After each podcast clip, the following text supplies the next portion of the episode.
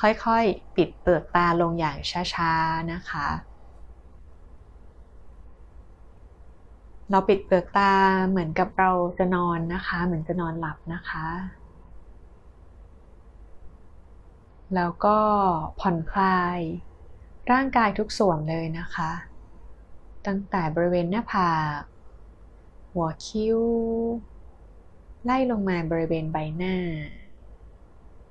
ลำคอ ไล่เรื่อยมาถึงบริเวณหัวไหล่ ไหล่เราไม่ยก ไม่งุ้ม ไม่ผายคุมโกงไปนะคะทำยังไงก็ได้ให้หลังเราเนี่ยตั้งตรงนะคะพี่ผิงไม่ได้นั่งพิงกำแพงนะคะ เพราะว่ามันจะทำให้พี่ผิงเนี่ยหลับได้ง่าย เวลาเราพิงอะไรมากเกินไปนะคะ พี่ผิงมีอาสนะเนี่ยไว้หนุนบริเวณก้นกบ เพื่อให้ร่างกายของพี่ผิงเนี่ยตั้งตรง แล้วก็ดำรงสติให้ได้นะคะ ไม่งั้นมันผ่อยหลับง่ายๆ มันก็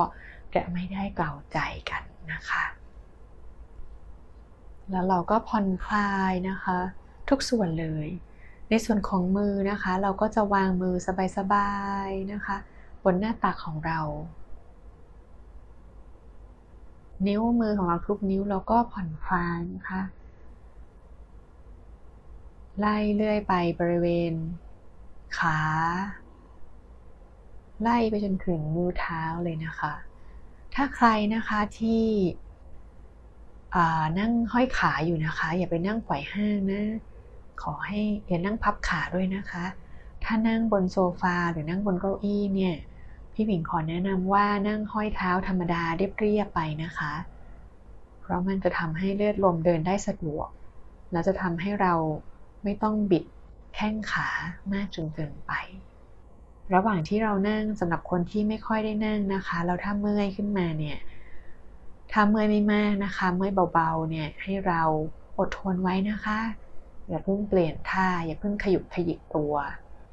นะคะ เพราะว่าเวลาใจมัน กายมันเคลื่อนเนี่ย ใจมันจะเคลื่อนด้วยนะคะ ก็พยายาม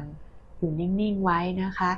ส่วนคนที่ทำเมื่อยหนักมากๆเลยนี่ก็เปลี่ยนได้นะคะ แต่ก็เปลี่ยนอย่างค่อยๆ เปลี่ยนนะคะ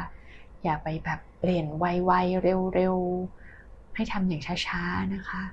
เพราะว่าเป็นภาวะที่ใจเนี่ยกำลังเข้าสู่โหมดคล้ายๆคล้ายๆ เหมือนกับกรรมศีลนะคะ เหมือนกบจำศีลมันจะนิ่งๆนะคะ มันจะไม่ค่อยเคลื่อนไหวร่างกายเนาะ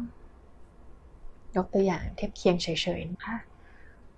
หลังจากนั้นนะคะเราก็จะมาสูดหายใจเข้าออกกันอย่างช้าๆ อย่างที่เราเคยทำมานะคะ เพื่อให้เราเอาออกซิเจนเข้าไปสู่ร่างกายเราให้มากที่สุด แล้วก็ให้ทำความรู้สึกว่าผ่อน อารมณ์ไม่ดีนะคะ อารมณ์ที่มัน ไม่ใสนะคะที่ไปโกรธใครมานะคะ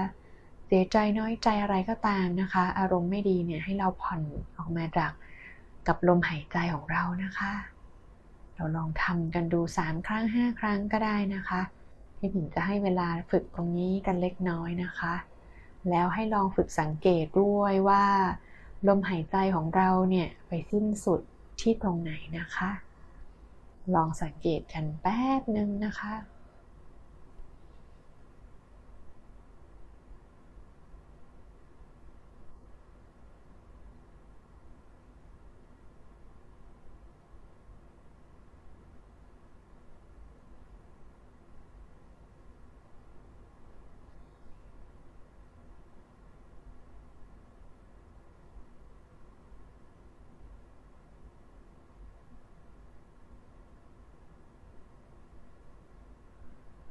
ไม่ต้องรีบนะคะ ค่อยๆหายใจช้าๆ อย่างนุ่มนวล ลองสังเกตนะคะว่าลมหายใจของเราเนี่ย สิ้นสุดที่ตรงไหนนะคะ ค่อยๆ เข้าไปในตรงจมูกไล่ไปจนถึงในท้องเลยนะคะ ลองสังเกตนะคะ เราอยู่กับความไวความเปลี่ยนแปลง อะไรมากมายเร็วๆนะคะ ภาวะตอนนี้ลอง slow life กันนิดนึงนะคะ ลองค่อยๆทำหายใจก็ช้าๆคค่อยๆผ่อนลมหายใจดูนะคะ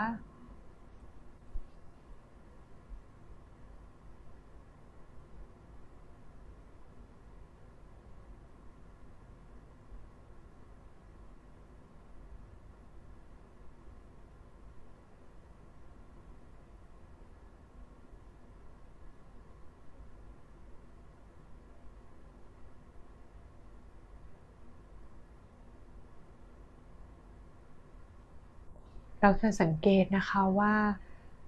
สุดลมหายใจของเราเนี่ยมันจะอยู่บริเวณกลางท้องนะคะ ซึ่งจริงๆตรงนั้นเนี่ยแหละก็คือศูนย์กลางกาย ถ้าใครได้มีโอกาสดูวิดีโอ Be at the center นะคะ ก็จะเข้าใจว่าจุดศูนย์กลางกายเนี่ยเป็นจุดแห่งความสมดุลเป็นจุดที่เราเรียกว่า center of the body นะคะ มนุษย์ทุกคนเหมือนกันหมดนะคะ อยู่บริเวณกลางท้อง เหนือสะดือขึ้นมาประมาณ 2 นิ้วมือนะคะ เป็นจุดที่เราเรียกว่า บ้านของใจ เป็นตำแหน่งที่ตั้งของใจ ที่เมื่อใจมาอยู่ตรงนี้แล้วเนี่ยเขาพร้อมที่จะปล่อยวาง เขาพร้อมที่จะหยุดคิดเรื่องราวต่างๆ เขาพร้อมที่จะสงบ เขาพร้อมที่จะนิ่ง เขาพร้อมที่จะพัก เหมือนเรากลับบ้านมา เราก็อยากจะมาพักผ่อน ใจก็เช่นเดียวกัน เมื่อเขาได้กลับมาที่บ้าน เขาก็จะเข้าสู่โหมดแห่งความการพักผ่อนหย่อนใจ ไม่คิดอะไร ซึ่งกระบวนการเกาใจด้วยสมาธิคือกระบวนการที่เราต้องการให้ใจได้พัก เพื่อให้เกิดกระบวนการชำระล้างใจ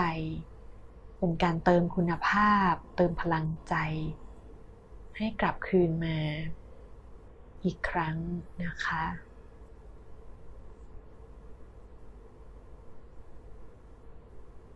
ซึ่งขณะนี้เนี่ยเราก็พอรู้สึกได้แล้วนะคะว่าจุดศูนย์กลางกายเนี่ยอยู่บริเวณไหนนะคะ เราลองทำความรู้สึกอยู่ตรงนั้นนะคะ เราลองนึกก็ได้ว่ามีเข็มนะคะ ปลายเข็มเล็กๆเนี่ยอยู่ที่จุดกลางท้องของเรานะคะเป็นจุดเล็กที่สุดเลยนะคะ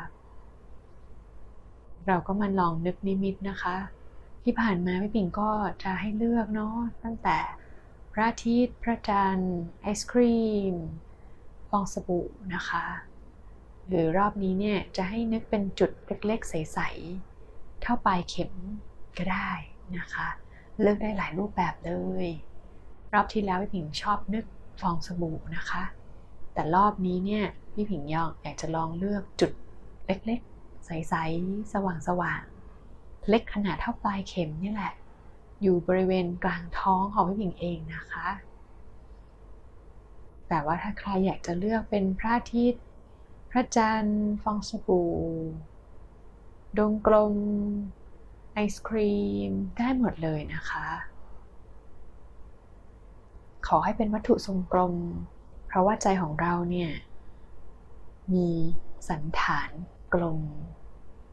ไม่ได้มีสันฐานเป็นรูปหัวใจอย่างที่เราเข้าใจนะคะ มีเป็นความกลมนะคะ เป็นวัตถุทรงกลม เพราะฉะนั้นเราก็จะเลือกอะไรที่กลมๆ ใสๆ สว่างๆทำให้เย็นกายเย็นใจ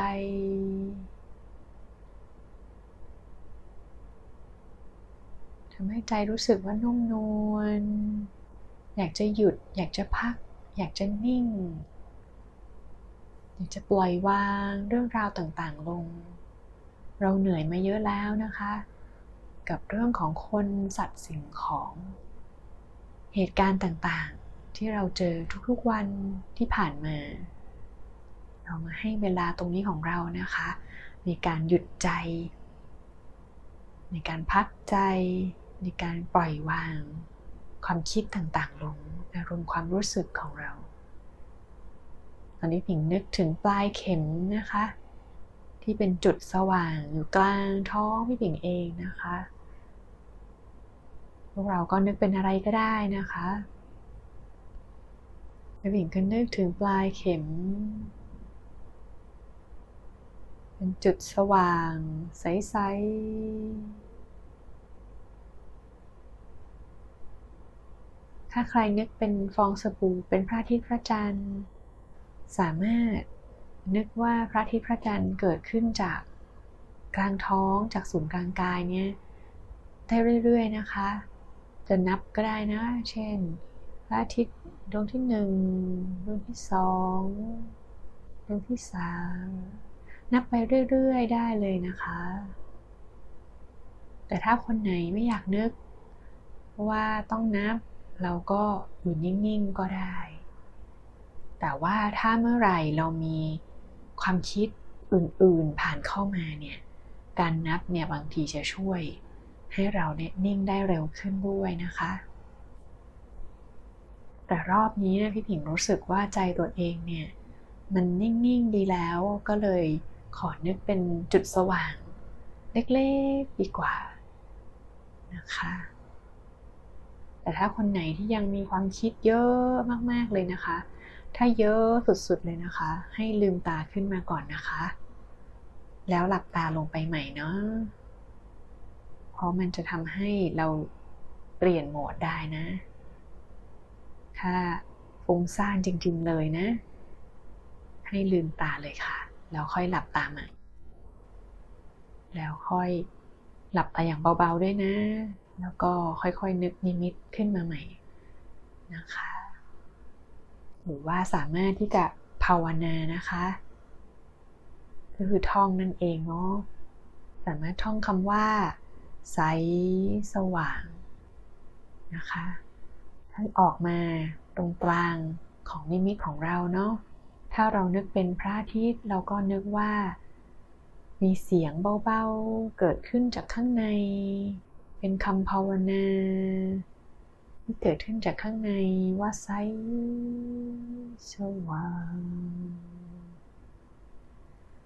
ไซสว่างเราไม่ต้องพูดออกมานะคะ มันเป็นกับจังหวะของเพลงที่มันเกิดขึ้นเบาๆ ลึกๆ จากข้างในนะคะเพื่อจะช่วยให้เราเนี่ย หยุดใจได้เร็วขึ้น ปล่อยวางเรื่องราวและอารมณ์ได้ดีขึ้นนะคะแต่ถ้าคนไหนที่คิดว่า ใจเราเริ่มนิ่ง ๆ ได้แล้ว ไม่อยากภาวนา เราก็ไม่ต้องภาวนาเนาะใครจะภาวนาว่าพุทโธก็ได้นะคะ แค่ว่าเราจะวิธีนี้เราจะไม่ได้เน้น ลมหายใจ ยาวนานเกินไปนะคะ เราจะใช้ลมหายใจแค่ช่วงต้นเท่านั้น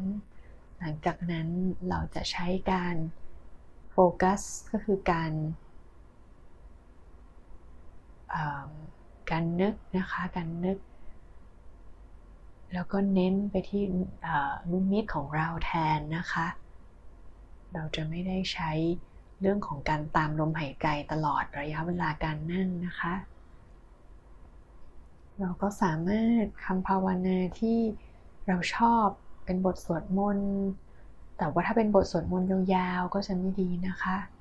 อาจจะเป็นคำสั้นๆนโมตัสสะก็อาจจะได้อยู่นะคะ เป็นคำที่ง่ายๆ แต่ถ้าให้ดีก็ ใช้ว่าใสสว่างก็ง่ายดีนะคะ ใสสว่าง ใสสว่าง ใสสว่าง เสียงคำภาวนาเมื่อเกิดขึ้น เราก็ทำความรู้สึกว่านิมิตของเราใสสว่างตามไปด้วยเลยนะคะให้รู้สึกว่าใสสว่าง จริงๆเลยนะคะ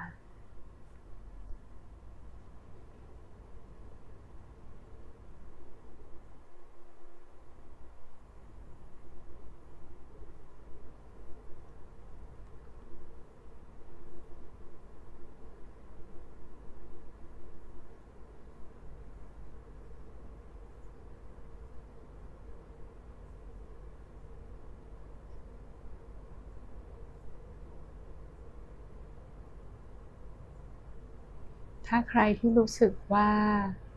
ตัวเราเบาๆลอยได้ เบาๆ ก็ไม่แปลกนะคะ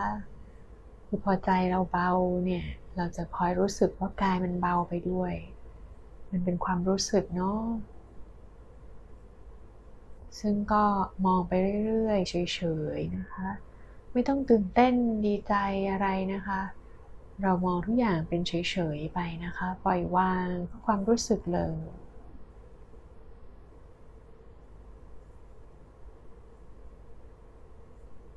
ถ้าบางคนรู้สึกว่าลมหายใจเนี่ยมันเบาลง เหมือนไม่ได้หายใจนะคะ ก็ไม่ต้องตกใจนะคะ เป็นเรื่องปกติเมื่อกายเราเบาใจเราเบา ลมหายใจเราก็จะเบาไปด้วยนะคะ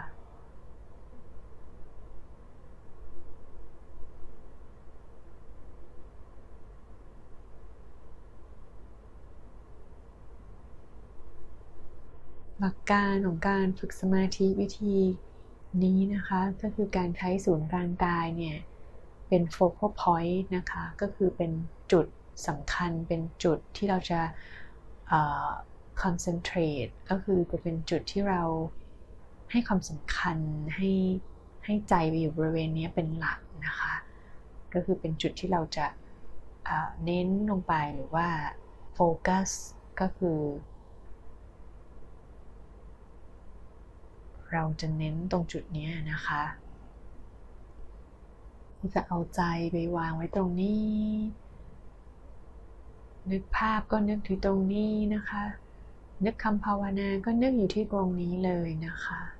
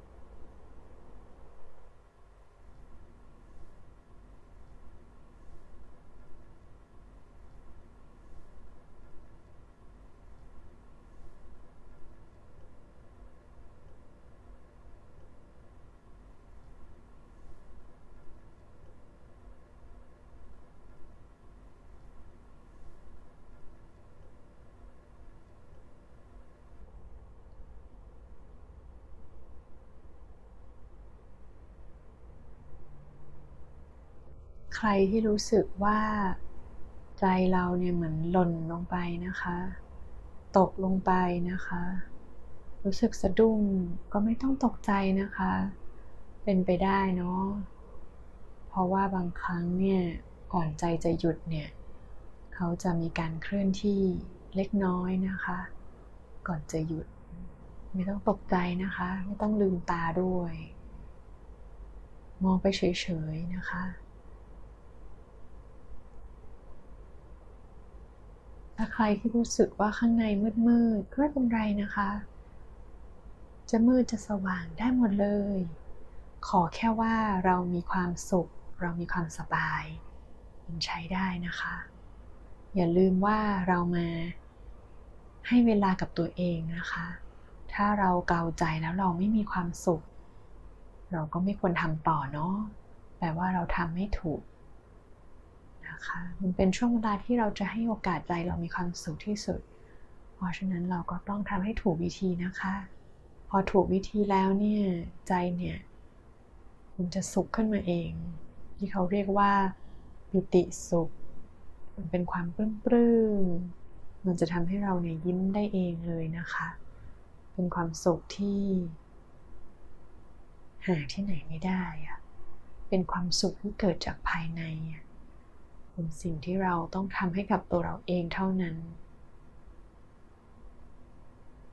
แแต่เราต้องคุ้นเคยกับใจให้ได้ก่อนนะคะ ถ้าคุ้นเคยกับเขาแล้วเนี่ยทำความรู้จักเขาแล้วเนี่ยเดี๋ยวเขาเนี่ยจะนำความสุข ความสำเร็จ สิ่งดีๆ ต่างๆ มากมายนะคะ เข้ามาสู่ตัวเรา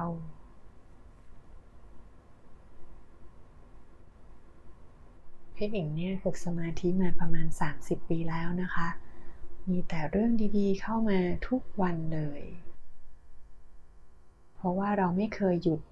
เกาใจเลยสักวันเดียว เหมือนเราไม่เคยหยุดกินข้าว เราไม่เคยหยุดนอนพัก เราไม่เคยหยุดหายใจ พี่หญิงก็ได้ทำสมาธิแบบนั้นเลยคือไม่ขาดเลย นะคะในการให้เวลากับใจ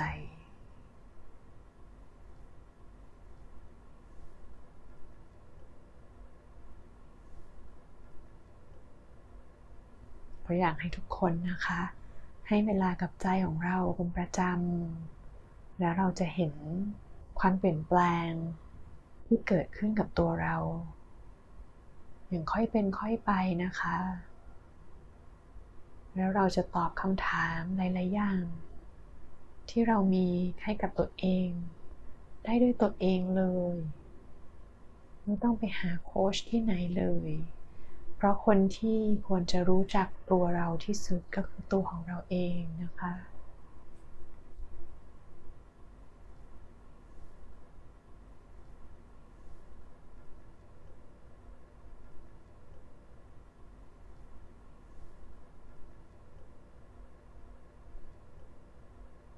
ถ้าเราพร้อมแล้วเราก็ค่อยๆลืมตาขึ้นอย่างช้าๆนะคะ ช้าๆนะคะ